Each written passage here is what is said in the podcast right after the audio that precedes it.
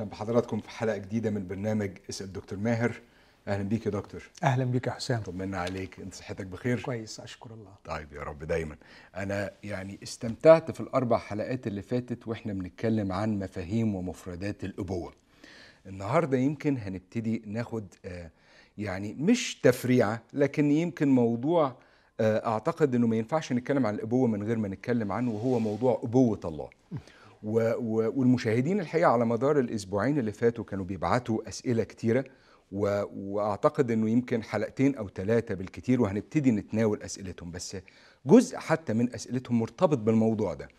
إحنا اتكلمنا عن دور الأب والأب الراعي والأب اللي بيحمي واتكلمنا عن نظرية التعلق أو نموذج من نماذج نظرية التعلق. إيه علاقة ده بفكرة أبوة الله؟ يعني إحنا كمسيحيين عندنا يعني فعلا فكرة غريبة جدا. هي فكرة إن الله مش بس هو الخالق اللي أوجدنا وخلاص وإن كان ده جميل ورائع في حد ذاته ولكن إن هو كمان أبونا. إيه الفكرة في إن المسيحية توصف علاقتنا بالله أو علاقة الله بينا دونا عن كل أنواع العلاقات بعلاقة الأب بأولاده؟ دي هي.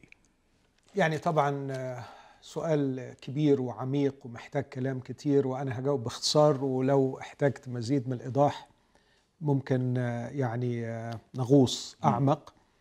لكن مبدئيا أقول إنه الخلق هو أحد أعمال الله. وعشان كده بقول دايما الله بدون الخلق يبقى الله. لكن الله بدون الحب ليس الله. فالله قبل أن يخلق هو الله. وبعد أن خلق هو الله. فالخلق واحد من أعماله. باعتباره الكائن كلي القدرة كلي الحكمة كلي الإبداع فأوجد الخليقة لقصد صالح. لكن قبل أن يخلق هو كائن في علاقة حب. وإيماننا المسيحي أن علاقة الحب اللي خلت الرسول يوحنا يقول لأن الله مش محب لكن لأن الله محبة. أكثر من مجرد أن الله بيحب. فلا يتكلم عن الحب كأحد أفعال الله لكنه كوصف عام للجوهر الإلهي. ولما نقول أنه الحب هو الوصف العام للجوهر الإلهي فنحن نتكلم عن الله الجامع الله الذي يجمع في ذاته كثرة تجعله مستغنيا بذاته عن كل خلائقه. فهو من الأزل وإلى الأبد مكتفي بذاته. قبل أن يخلق هو في حالة من الحب لأنه يجمع في ذاته كثرة تجعله قادر على أن يكون الله حتى قبل أن يخلق. هذه الكثرة في الذات الإلهية هي اللي اكتشفنا إن الروح القدس في العهد الجديد بيوصفها لنا بأقلام الرسل والأنبياء الذين كتبوا مسوقين من الروح القدس والذين سجلوا أقوال المسيح وسجلوا تعاليمه وسجلوا كشفه للحقيقة الإلهية. وإحنا من وجهة نظرنا كمسيحيين إن عمل المسيح الأعظم كما شاهد هو عنه أنه كشف الحقيقة الإلهية ال divine reality لم يتركنا للفلاسفة ولم يتركنا لل للضباب الذي تم في إعلان العهد القديم. لكن كان هو النور آه الذي كشف حقيقة كل شيء وكشف حقيقة الله. فالمسيح عندما تكلم وكشف الحقيقة الإلهية علمنا أن داخل الذات الإلهية توجد هذه الكثرة اللي هي الآب والإبن والروح القدس.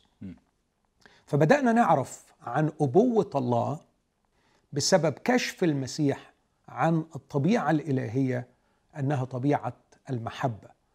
آه وبالتالي عرفنا أن الله أب. آه إذا قلت أو سألت وأتوقع هذا السؤال آه ليه ما قالش أم؟ رغم أن الأم أيضا يعني قيمة عظمى في التعبير عن المحبة. أقول من أجل شيئين على الأقل. الشيء الأول هو امتزاج الحب بالصرامة في الأبوة الحب بالحزم الحب بالقيادة الحب بالجرأة والمغامرة. في في شيء أكتر من مجرد الحب. امتزاج هذا الحب بالصرامة التي آه تهذب. والتي آه ترتب حياة الابن.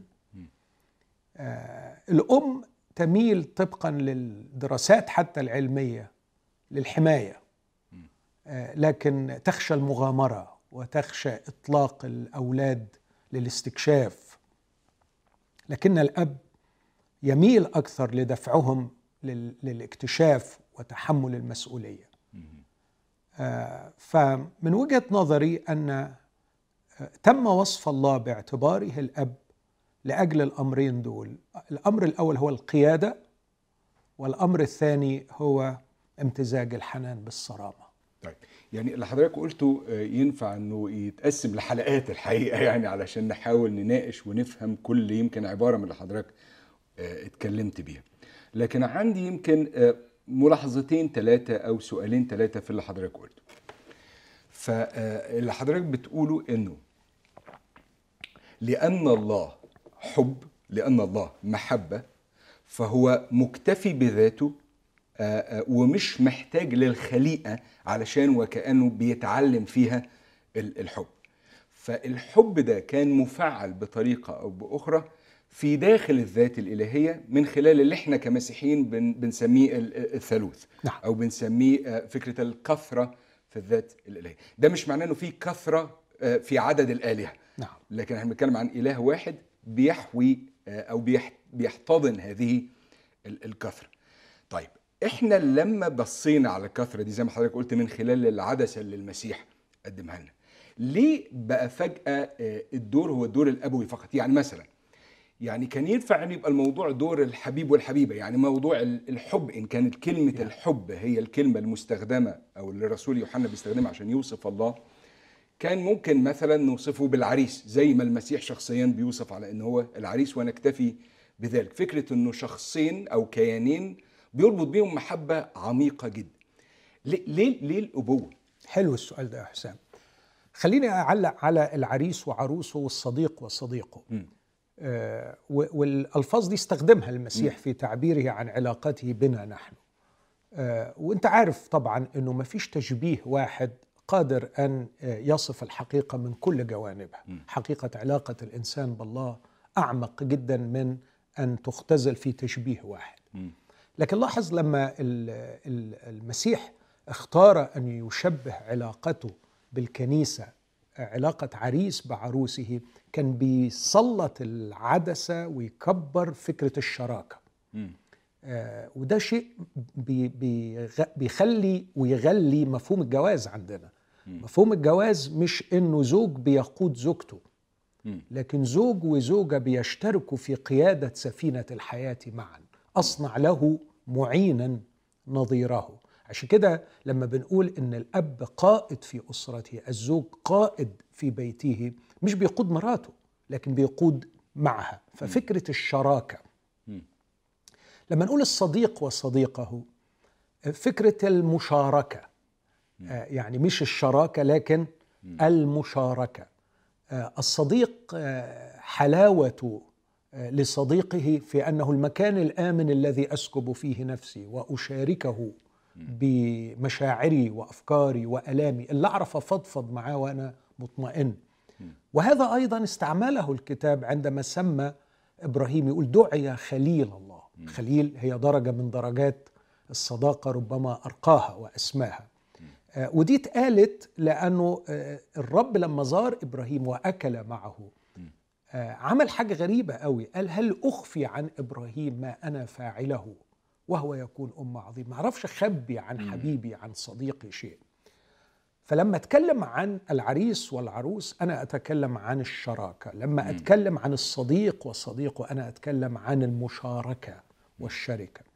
لكن الأبوة مختلفة عن الاثنين دول. وكانت تبقى مشكلة كبيرة لو كان وصف علاقة الله بنا اكتفى بوصف حبيب بحبيب صديق بصديق كانت تبقى فعلا بالنسبة لي أنا كارثة كبرى. لأنه هناك احتياج عميق في داخلنا للقيادة الإلهية.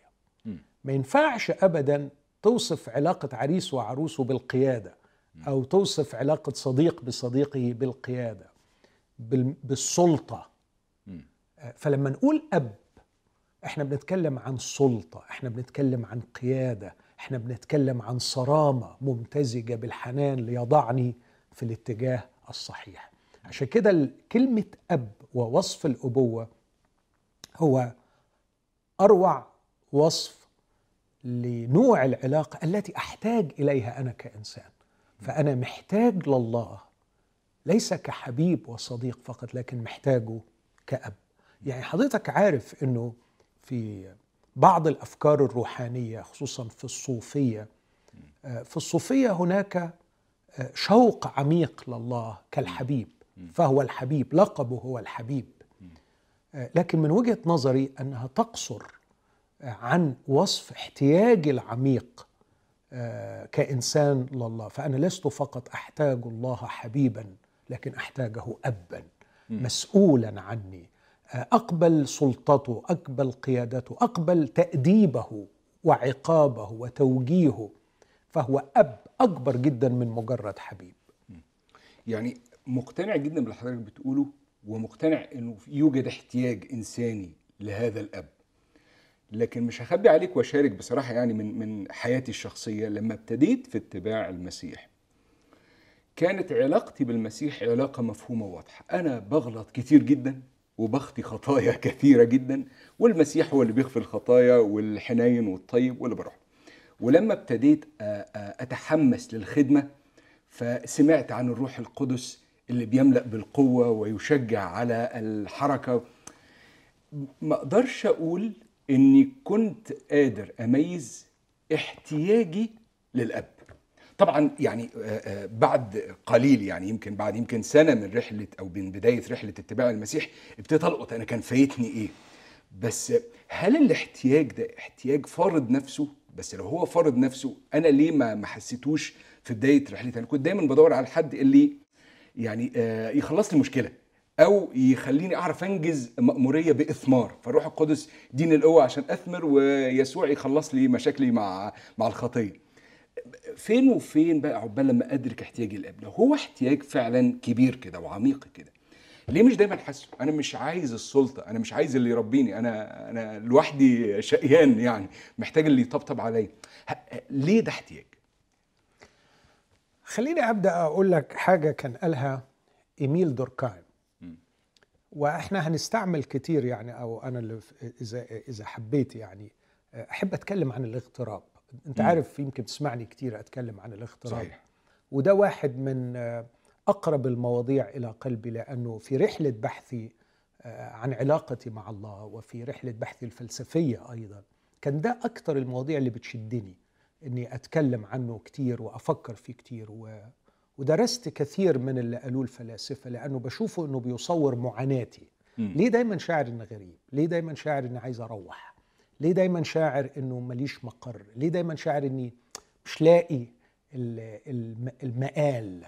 مش لاقي الديستني مش لاقي المقر الذي أنتهي إليه. ليه أنا في هذه الحالة من القلق الوجودي الدائم؟ فقريت كتير عن الاغتراب. فمن ضمن الناس اللي كتبوا عن الاغتراب هو إيميل دوركايم وقال كلام كتير ممكن نلاقيه كمدخل نتكلم فيه عن الحل المسيحي لمشكلة اغتراب الإنسان. وهو أبوة الله. لكن من ضمن الحاجات اللي قالها وأنا في اعتقادي كانت في غاية الأهمية قال إن إن مشكلة الاغتراب ناتجة عن ليس عجز الإنسان عن سد احتياجاته لكن عدم قدرتنا على معرفة احتياجاتنا مم. فإحنا عندنا مأساة كبيرة قوي يا حسام ودي اللي أنا بشوفها بشوفها في الشوارع وبشوفها في الناس وبشوفها في العيادة النفسية بشوفها آه، في في أفقر الأماكن العشوائية وبشوفها في أرقى قصور الساحل الشمالي.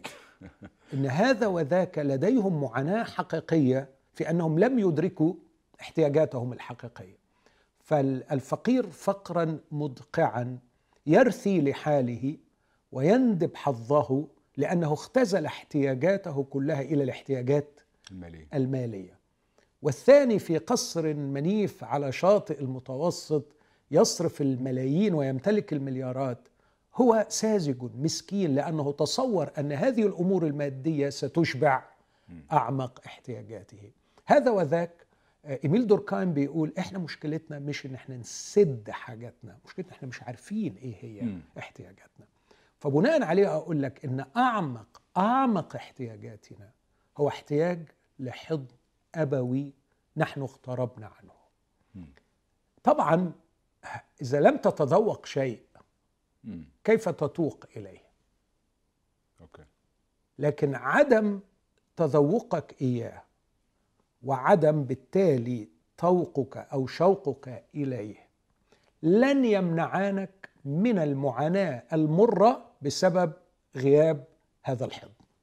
بالراحة بقى يعني الجزئية الاخرانيه دي عشان فعلا يهمني إن أنا أفهمها كويس. يعني أنت مش أنت ما دقتش الأبوة. بتاعة الله. ما دقتش طعمها ما استمتعتش بيها. فبالتالي من الصعب جدا إنك تدركها. إزاي هتفتقدها؟ إزاي تشتاق إليها وأنت ما جربتهاش؟ لكن عدم تذوقك لها وعدم وعيك إن هو ده احتياجك عمره ما هيمنع آلامك ومتاعبك لفقدانك إياها. مرة زمان كتبت حاجة يمكن تصور ال- ال- الفكرة دي. بقول ما كان هذا الوجع الآتي من أعمق أعماق النفس. ينشر فيها الحزن يجعل العين منكسرة والحلق مرا. إنه وجع اليتم. إنه وجع الشوق لحضن كبير دفيء قوي. يضمني بل ويعتصرني. إنه شوق الروح لمسكنها. يخطئ العقل التفسير.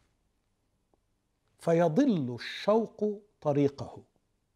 ويتجه لبشر أو لجسد. يزداد الوجع.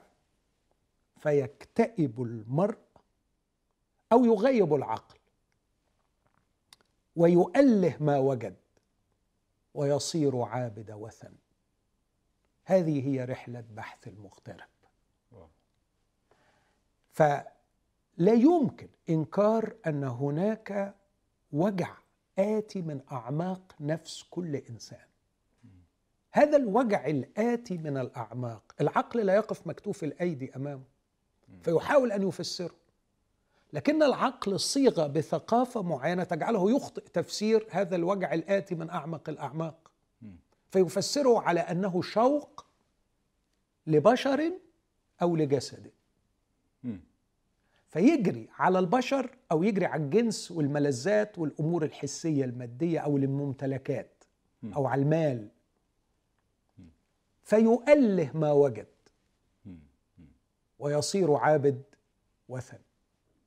ده إذا آه، للأسف الشديد استسلم الإنسان للتفسير الخاطئ للوجع الآتي من الأعماق فيغيب العقل وينطلق وراء هذا الأمر. الحالة الثانية إنه يكتئب ولعله في هذه الحالة يصرخ إلى الله. إذا صرخ إلى الله آه، يعني مق... م- مش لاحظ بقى مش بيصرخ إلى الله هنا يقول له آه، هات لي اللي ناقصني مش بيصرخ لله يقول له هات لي اللي ناقصني من الأمور المادية اللي هو مقتنع إن هي دي احتياجه. وده اللي بيحصل عند الناس. لكن بيصرخ إلى الله إنه يوجد حل. أعتقد إن هنا بقى بيجي ما نسميه في الإيمان المسيحي الإعلان آه، أو اللي ممكن يتسمى كشف الحجاب. آه، أو اللي سماه توفيق الحكيم أن يتكشف لك آه، أو اللي ممكن نسميه بلغة العهد القديم لما يقول ظهر له الرب. ظهر له الرب فبنى مذبحا للرب الذي ظهر له هنا بيجي دور الإعلان الإلهي آه، أن الله يتكشف ويكشف نفسه كالحضن الكبير والملاذ الآمن لهذه النفس المتوجعة والتي وصلت إلى المرحلة أنها لا تدعو الله أن يسد احتياجاتها. آه، طبعا أنا عارف ان ممكن يجي اعتراضات هنا كتير وهو احتياجاتنا المادية غلط و وإلى آخره يعني أنا قبل ما ندخل في الجزء بتاع الإعلان بصراحة لأن ده موضوع كبير وأحب حضرتك تتكلم فيه فعلا عندي بعض الأسئلة عن الجزء الأولاني وحضرتك بتتكلم عن إزاي العقل بيسيء تفسير Yeah. ال- الوجع اللي جوايا لكن بس عايز أقول إنه الإعلان هنا الله هيكشف ذاته للي ارتقوا فوق إنه خلاص أنا حاجتي كلها هي فلوس مم. أنا حاجتي كلها فلوس. فاديني الفلوس. وانت الله تديني الفلوس. الله لن يتكشف لأنه ما يكشفش نفسه لحاجة لحد مش مش هيستفيد من هذا. أنا أنا مش عايز الإعلان الإلهي أنا عايز فلوس. فالله هنا يعني عارف الفندنج ماشين يعني اللي هو آه، حط الفلوس تطلع لي بضاعة. أحط صلاة تطلع لي حاجة يعني. وعلى فكرة كل سنة في ستة بيموتوا من الغضب على ال vending machine. صحيح. فبيضربوها برجليهم فبتقع عليهم. فال vending machine يا إما بتاخد منها يا إما غضبان عليها. آه. وده الحال مع الناس مع الله. يا إما عايزين منه يا إما غضبانين عليه لأنه لا يعطيهم ما يريدون. لكن اللي إحنا بنتكلم عنه ده بقى لما النفس فعلا بترتقي إنه أريدك أنت وأريد حضنك أنت وأريد نوع من العلاقة معك. إنجاز لي أقول بكل احترام آه، في هذه الحالة النفس المشتاقة تضع الله تحت التزام أن يكشف نفسه لها. وعندما يكشف نفسه لها سيكشف نفسه بجلاله المرهب سيكشف نفسه بسلطانه العظيم سيكشف نفسه لل- لل- للدرجة التي يخلق فيك حالة من الهيبة والوقار والاحترام الشديد وفي نفس الوقت الانجذاب الشديد. فتصبح يعني في حالة رهبة وانجذاب لله. هنا ما ينفعش غير لفظ الأب مم. الرهبه والانجذاب فهو ليس الصديق الحبيب اللي تاخد عليه مم. وليس الترانسندنت المتجاوز اللي تخاف منه أو تبعد عنه أو اللي ما تعرفش تفهمه مم. لكن حالة من الرهبه والانجذاب أعتقد إنه ده ما فيش آه، أفضل ولا أدق ولا أصدق من كلمة أب يعني هي هي الكلمة اللي, اللي تلخص القصة دي يعني رائع جدا يا دكتور. أنا هرجع تاني لموضوع ال ال الرهبة والانجذاب لأن ال tension ده بصراحة يعني أحب أسمع فيه أكتر. لكن عايز أرجع ألخص سن اللي حضرتك قلته وأتأكد إن أنا فاهمك صح. حضرتك بتتكلم على إنه حالة الاغتراب اللي فيها الإنسان حالة شعوره بانه وكانه يتيم كأنه ملهوش بيت بيروح له. نعم. طول الوقت حاسس إن هو شارد وتايه وعمال بيدور ومش لاقي المكان اللي يشبع أعمق احتياجاته. وإن حالة الاغتراب دي مش دايما إحنا بنبقى فاهمينها. أو مش قادرين نوصفها بشكل سليم ولا عارفين إزاي نعالجها أو آه، إزاي دي بتعبر عن احتياج آه، ما يشبعش إلا في الحضن الأبوي. نعم. حضن الله. رائع. وإنه العقل علشان ما يسيبنيش يعني في محاولتي لإن أنا أفسر الحاجات بشكل أو بآخر هو بيقدم لي تفسيرات. هو بي يعني بيعبر عن الوجع بشكل معين بمفردات معينة فمثلا يقول لي اللي وجعك ده قلة الفلوس. بالظبط. اللي وجعك ده قلة الجنس قلة إحنا- الرومانسية. إحنا ما نستحملش نقعد بدون تفسير يا حسام. آه. دي مشكلة. مم. إن عقلي دايما بينط علشان يفسر لأنه متبرمجين على الكوزاليتي على السببية انه مفيش حاجة بدون سبب. فأنا موجوع دلوقتي عقلي يروح ناطط ويديني تفسير غصب عنه مم. بيقدم تفسير. ومش دايما التفسيرات بتاعته صحيحة لأنه مصاغ في بيئة معينة تقدم تفسيرات معينة لأننا كائنات تبحث عن معنى عقلنا كده كده هي هيفسر بالظبط. ولكن لأننا عايشين في ثقافة بتغذينا بأفكار معينة أو تدينا مفردات معينة نفكر بيها العقل وكأنه هيديني عناوين غلط صحيح. للموضوع صحيح فأنا أساسا بدور على حضن الله لكن فجأة لقيت نفسي آه، في حضن آه، آه، شخصية أمارس معاها الجنس بحثا عن الحضن ال- الإلهي ده. تمام.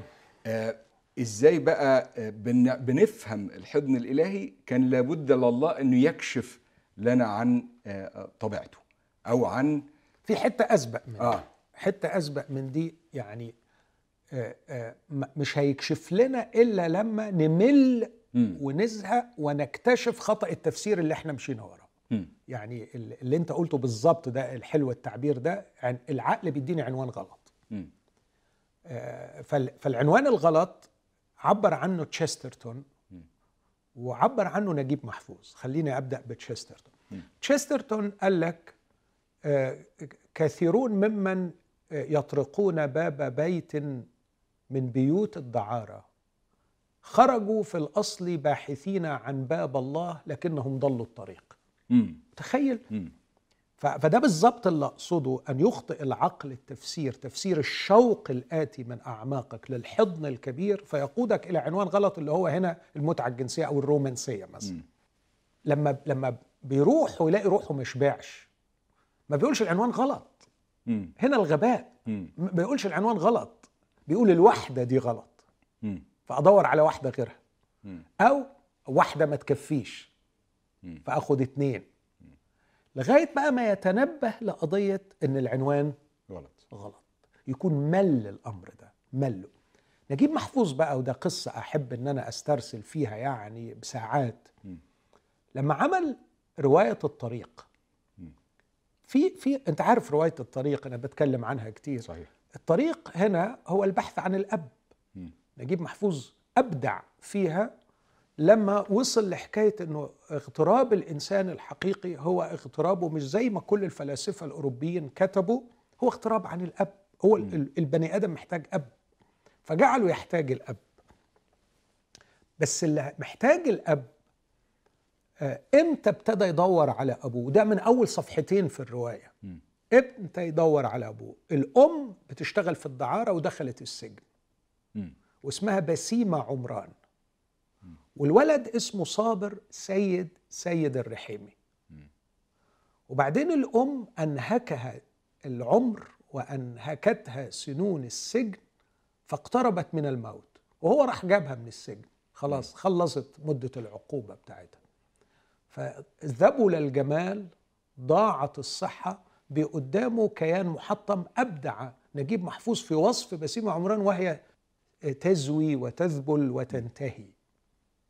وبعدين ال- الولد وهو بقى خلاص بيعيش آخر ساعات معاها حاله هو بائس جدا أنفق كل أمواله و- وأصبح فقيرا فقرا مدقعا والأم اللي كانت بتجيب له الفلوس ما عادتش قادرة فراحت رمت له قنبلة قالت له أنا عودتك على العيش السعيد لكن من الآن سوف تعاني وتقاسي. ابحث عن أبيك.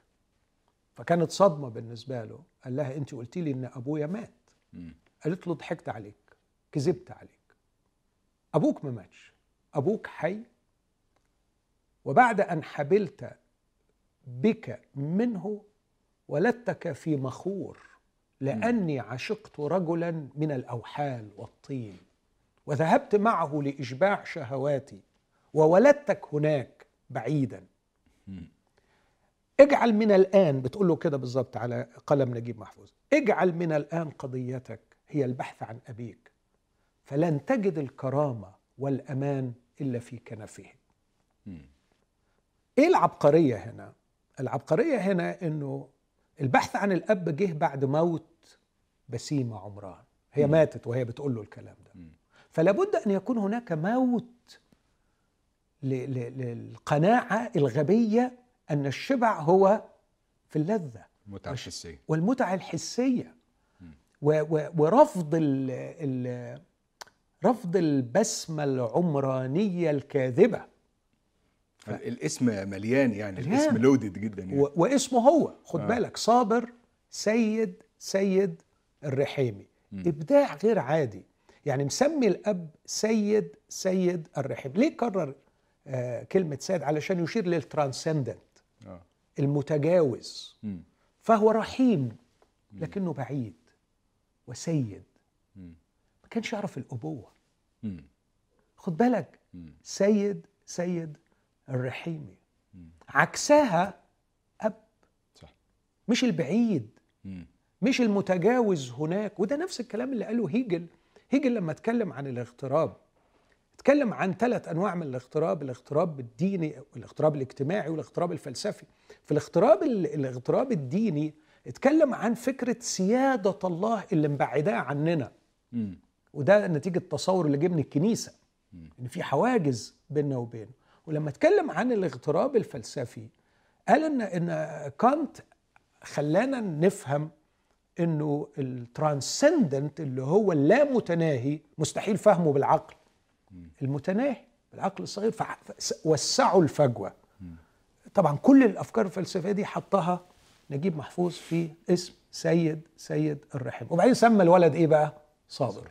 يعني أهو أديني اللي عايش. أديني عايش وصابر. فأنا بس حبيت أعمل النقطة دي وأحط تحتها خط. إنه نعم الإعلان الإلهي هو الضرورة الحتمية ليتكشف لنا الله كالأب. لكنه لن يتكشف إلا من صارت قلوبهم معدة لاستقبال هذا الإعلان والقلب يعد لاستقبال هذا الإعلان عندما ينفض يده من الحمقات والغباءات أن هناك ما يشبع في الدنيا من هذه الأمور المادية. طيب يعني قبل ما نرجع تاني معلش للإعلان آه علشان برضو آه أبقى فاهمك صح. البعض ممكن يسمع اللي حضرتك بتقوله على إنه دعوة آه آه دينية كلاسيكية. يعني آه توبوا عن كل الخطايا والانغماس في الملذات والمتع الحسية وارجعوا للدين. يعني ليه؟ يعني لا لا أنا أرفض تماما إنه كلامي يفهم على إنه دعوة دينية. حقيقي دي يعني يعني تثير غيظي وتخليني أغضب. لو حد فهم كلامي إن دي دعوة دينية. ليه بقى؟ لأنه كلمة دعوة دينية هاخد النص اللي قلته أنت. النص ده أنا موافق عليه. توبوا عن الانغماس والجري وراء المتع والملذات والأمور الحسية. بس السؤال ليه؟ الدين بيجاوب إجابة غير اللي أنا بقوله خالص. الدين بيجاوب إجابة علشان تدخل الجنة في الآخر أو عشان تروح السماء. أو علشان تفلت من عقاب الله. أو علشان تاخد حظك السعيد من الدنيا. أنا ما بقولش كده خالص. لكن أنا بقول أيوه مش تتوب بمعنى إنك توقف شيء تقتنع بعجز هذا الشيء عن إشباع أعمق أعمق احتياجاتك. وبقول تعالى لي مش عشان تاخد الجنة ولا تاخد السماء لا علشان تشبع أعمق أعمق احتياجاتك وتجد نفسك في الحضن الذي يهبك هويتك الذي يعطيك قيمتك الذي يطور انسانيتك أنا لما هتشبع هو هو ليه في عطش رهيب لهذا الحضن؟ ليس بدون غرض لكن غالبا أنا لن أكون انسانا وأكون نفسي إلا في هذا الحضن. حضن أبي. فأنا برفض إنها دعوة دينية لأن الدين يعد بالجنة الدين يعد بالسماء الدين يعد برفع العقاب. إذا أنت عملت لكن أنا ما بقدمش دعوة إلى هذا أنا بقدم دعوة لحضن الآب. أن تكون في حضن أبيك لكي تكون إنسانا وتكون نفسك. يعني اللي حضرتك بتقوله ده بيعبر عن المفارقة أو الأزمة اللي عندنا في المسيحية. إنه شخص المسيح من ناحية بيتكلم فعلا باللغة اللي حضرتك بتتكلم بيها توبوا عن الأمور دي هي وما تبقوش ما تبقوش عايشين بس للملذات و و و. ومن الناحية الثانية بنلاقيه بيصطدم برجال الدين المتزمتين اللي آه وكأنه كل غرضهم هو إن الناس تبقى بتمارس آه آه طرق معينة في التعبد وفي تسديد الفلوس و و و و لو هو الموضوع مش ديني يعني وإحنا بنتكلم عن أبوة الله منين ما بتيجي كلمة الله على طول أي مشاهد أو أنا شخصيا يعني كلمة الدين هي الفريم هي الإطار اللي كلمة الله إنجاز لي إن أنا أقول بتركب فيه. فلما واحد بيسمع إنه ارجع لربنا هو ما عندوش حاجة بيفكر فيها غير إنه معناها إنه ارجع واحضر مثلا الاجتماع الفلاني أو ارجع وصلي الصلاة الفلانية أو ارجع. فلو مش هي دي أمال هي إيه؟ يعني لو هي مش مجرد الممارسات الدينية هي دي البديل.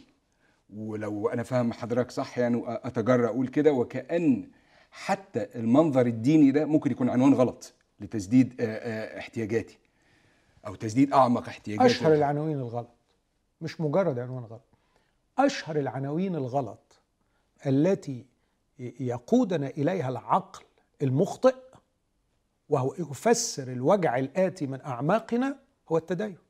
م. فده مش مجرد عنوان غلط ده أشهر وأمر العناوين الغلط. لأنه وأنت في انت بتبقى يعني كأنك مأمن انك وصلت للحتة الصح. لكن تفاجأ مع الوقت أن الكائن المتدين يزداد تدهورا في إنسانيته م. ويصل إلى قمة التدهور إنجاز ليا في قتل الله في إبعاد الله تماما زي ما حدث في صليب المسيح.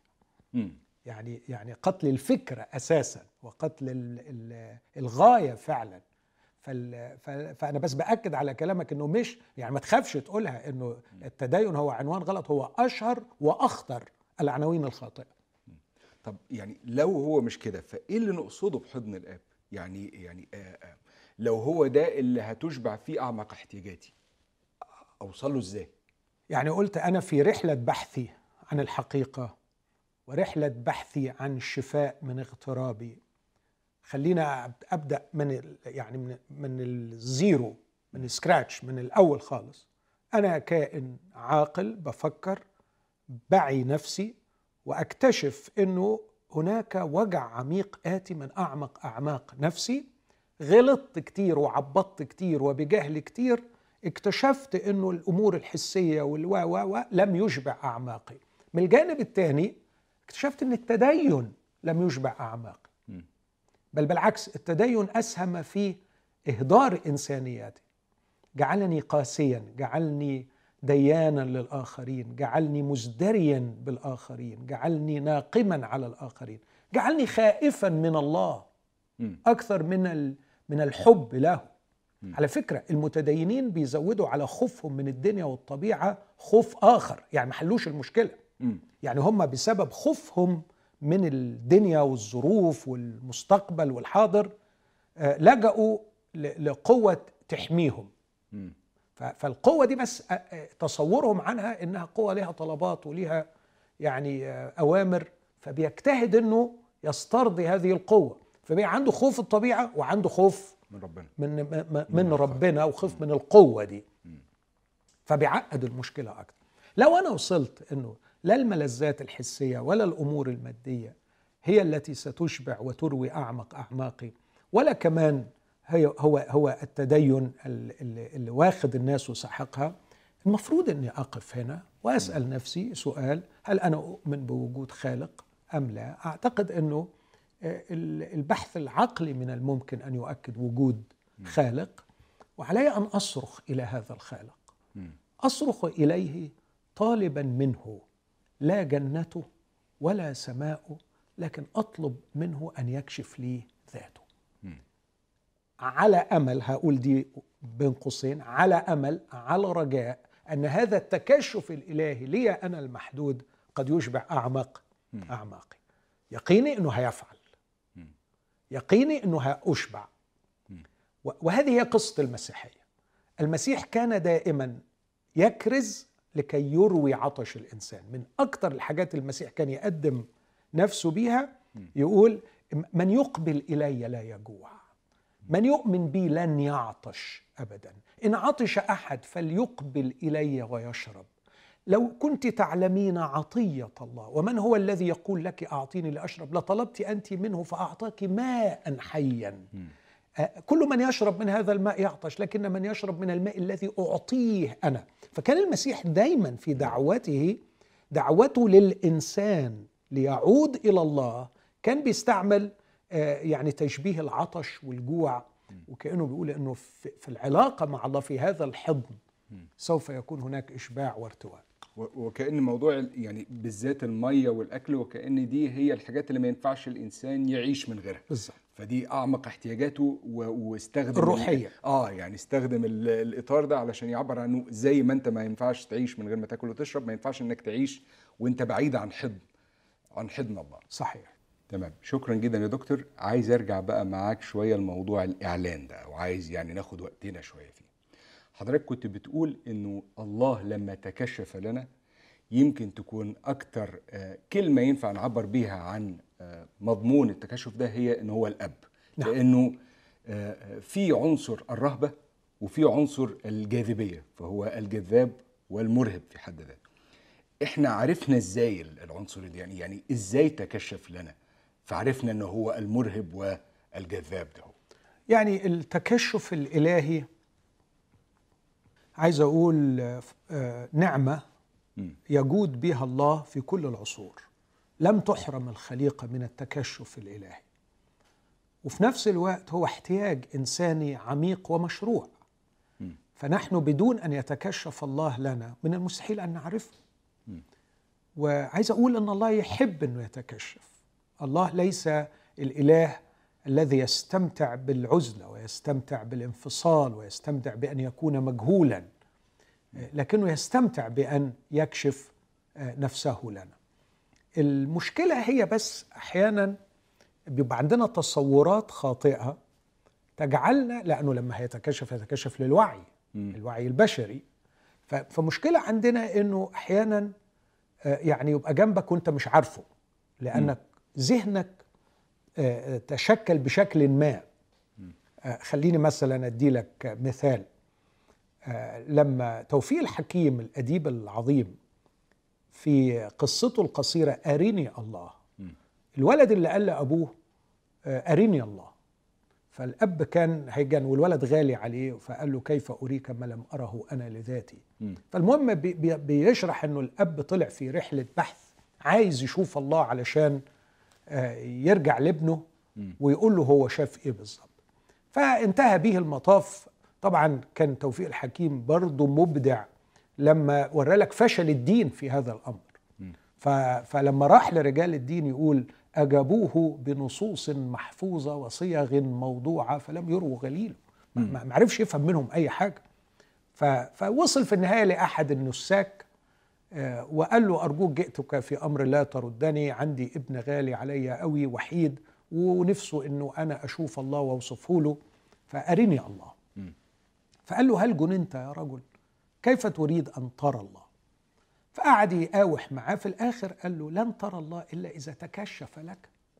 فتوفيق الحكيم مقر في في هذه القصة على إنه من المستحيل رؤية الله إلا إذا تكشف لنا. بعدين خد بالك من الخطأ هنا. قال له لكنه لا يتكشف إلا لعباده الصالحين. ياه! يعني بعد ما شوقني قفل علي الباب. ومتى أكون من الصالحين؟ وكيف؟ وماذا أفعل لكي أكون من الصالحين؟ وهل إذا كنت سقطت في الخطية وحرمت من الصلاح وفسدت بسبب شري أحرم من أن يتكشف لي الله؟ المسيحية بتيجي بقى تقلب الكلام ده خالص.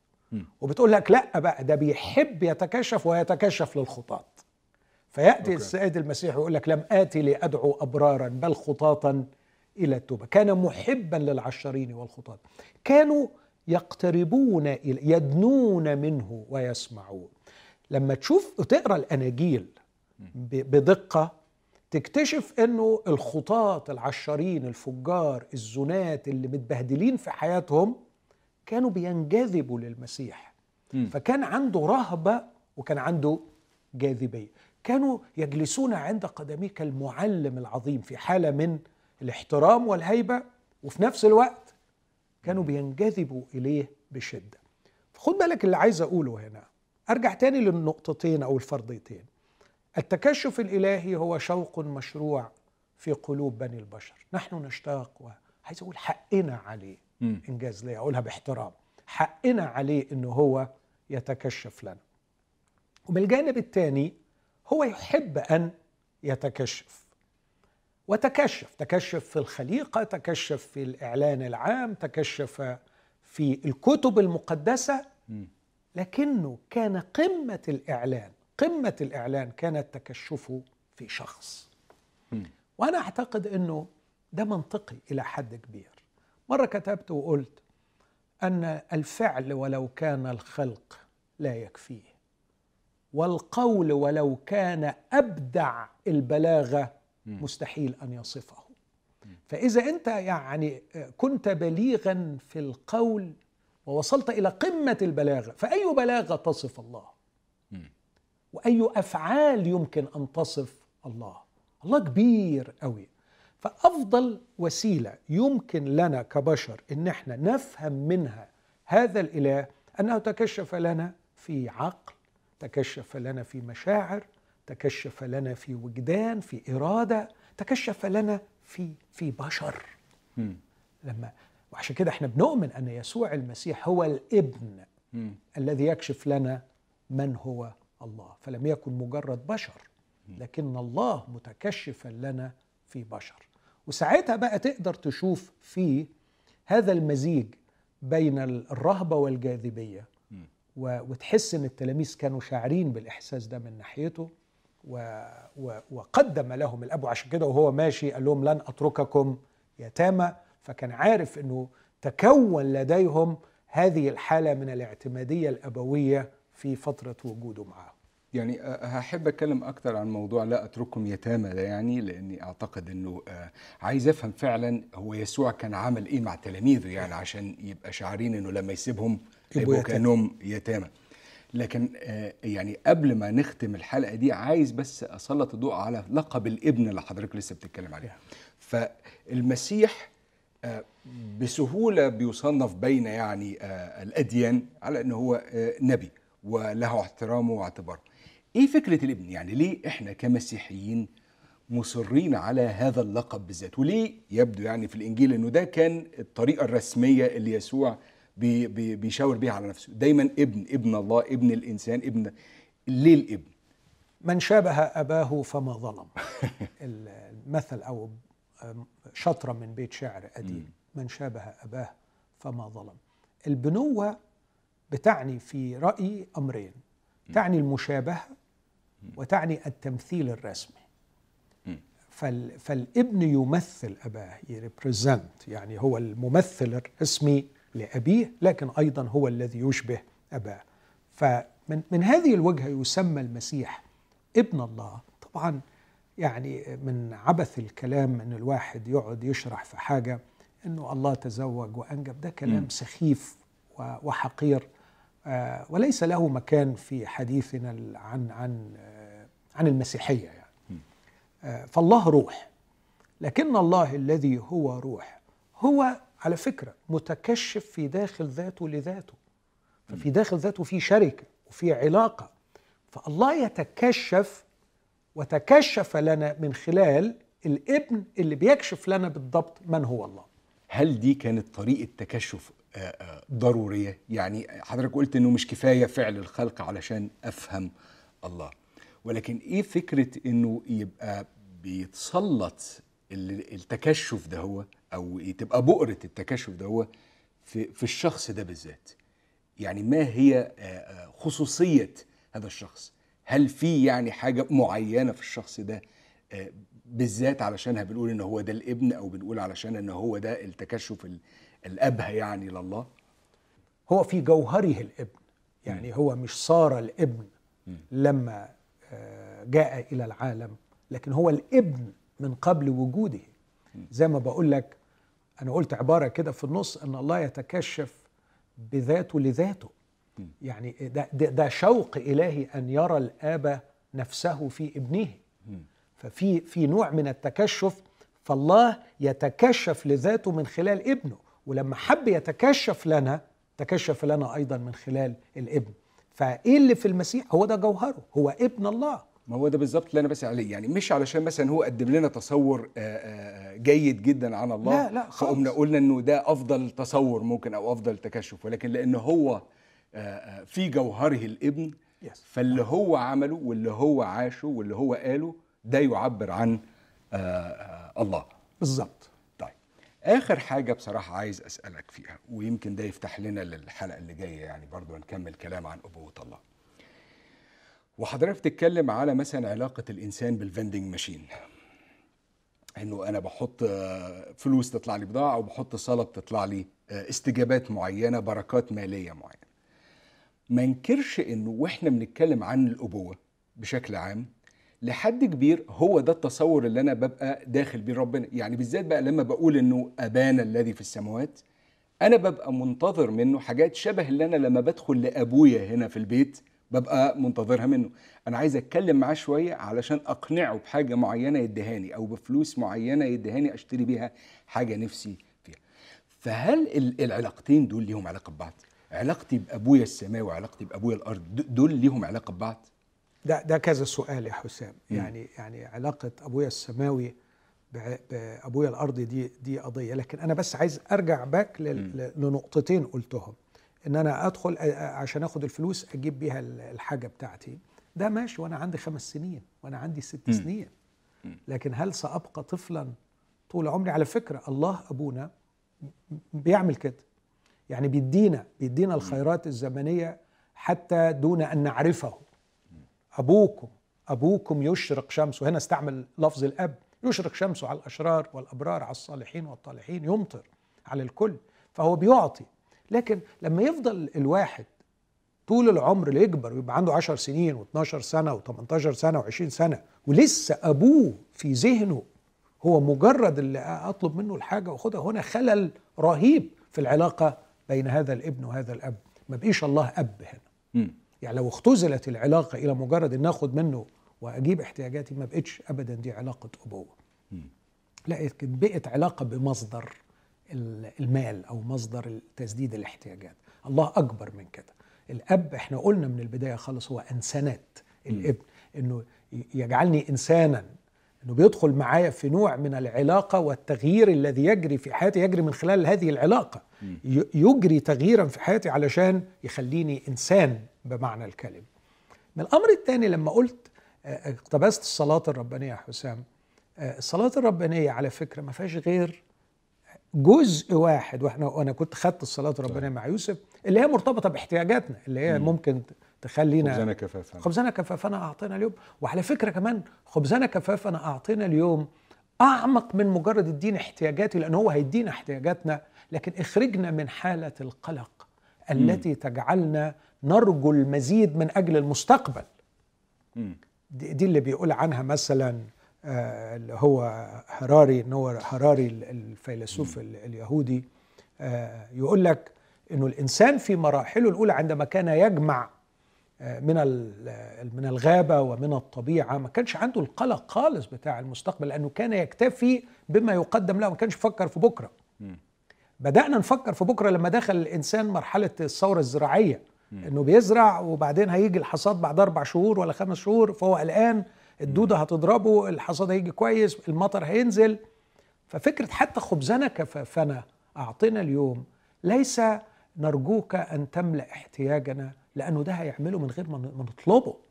لكن خبزنا كفافنا آه، اشفنا وجردنا من حالة القلق التي تجعلنا نخشى المستقبل ونخشى على احتياجاتنا في الغد. أعطنا أن نشبع ونكتفي بما لدينا اليوم. شكرا جدا يا دكتور. السؤال الأخراني اللي سألته لحضرتك هيبقى غالبا السؤال الأولاني اللي هساله لك اللي كان هو؟ اللي جاية. علاقة آم، علاقتي أنا بأبويا الأرضي وانعكاسها أو ارتباطها بعلاقتي بأبويا السماوي. وكان عندك سؤال تاني عن ال- اليتم. اليتم ده موضوع في هياخد مفهوم المسيح. هنحتاج ناخد وقتنا فيه. لكن آه، يعني أتخيل إنه ال- الحلقة دي آه، أكتفي فيها بالكلام عن ضرورة التكشف الإلهي وضرورة آه، إظهار الله آه، لذاته لنا في شخص المسيح يسوع. ومدى الاحتياج اللي جوانا للحضن الإلهي اللي بيبان لينا في آه، آه، الشخص اللي بيوعد بيه يسوع. لو بيتكلم عنه في صورة خبز و... و... ومياه وكأنه بيعبر ما نعرفش نعيش. آه، من غير. اسمح لي آه.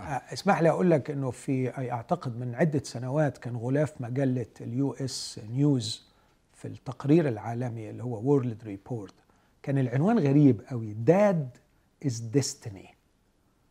الأب هو المقر. وأنا أتمنى إنه كل اللي بيشاهدونا النهارده يعرفوا إنه محتاج للحضن ومحتاج للمقر وإنه نعقل ونكف عن استبدال الله بأشياء أخرى. شكرا جدا يا دكتور. شكرا جدا لحضراتكم للمتابعة. ونشوفكم الحلقة اللي جاية وإحنا لسه مكملين في سلسلة آه، أزمة الأبوة. النهاردة كانت أول حلقة عن أبوة الله. الحلقة الجاية كمان هنكمل الموضوع ده. آه، لا يزال في فرصة لأن حضراتكم تكتبوا أسئلتكم آه، على Slido على ال link اللي دايما بيبان على الشاشة. آه، أعتقد بعد حلقتين أو ثلاثة على الأكثر هتتوفر لنا فرصة إن إحنا نتناول الأسئلة اللي حضراتكم بتبعتوها واللي بتاخد يمكن أكتر votes وبتبقى هي آه، فوق خالص يعني في الأسئلة. شكرا تاني لمتابعتكم. نشوفكم الحلقة الجاية من برنامج اسأل دكتور ماهر.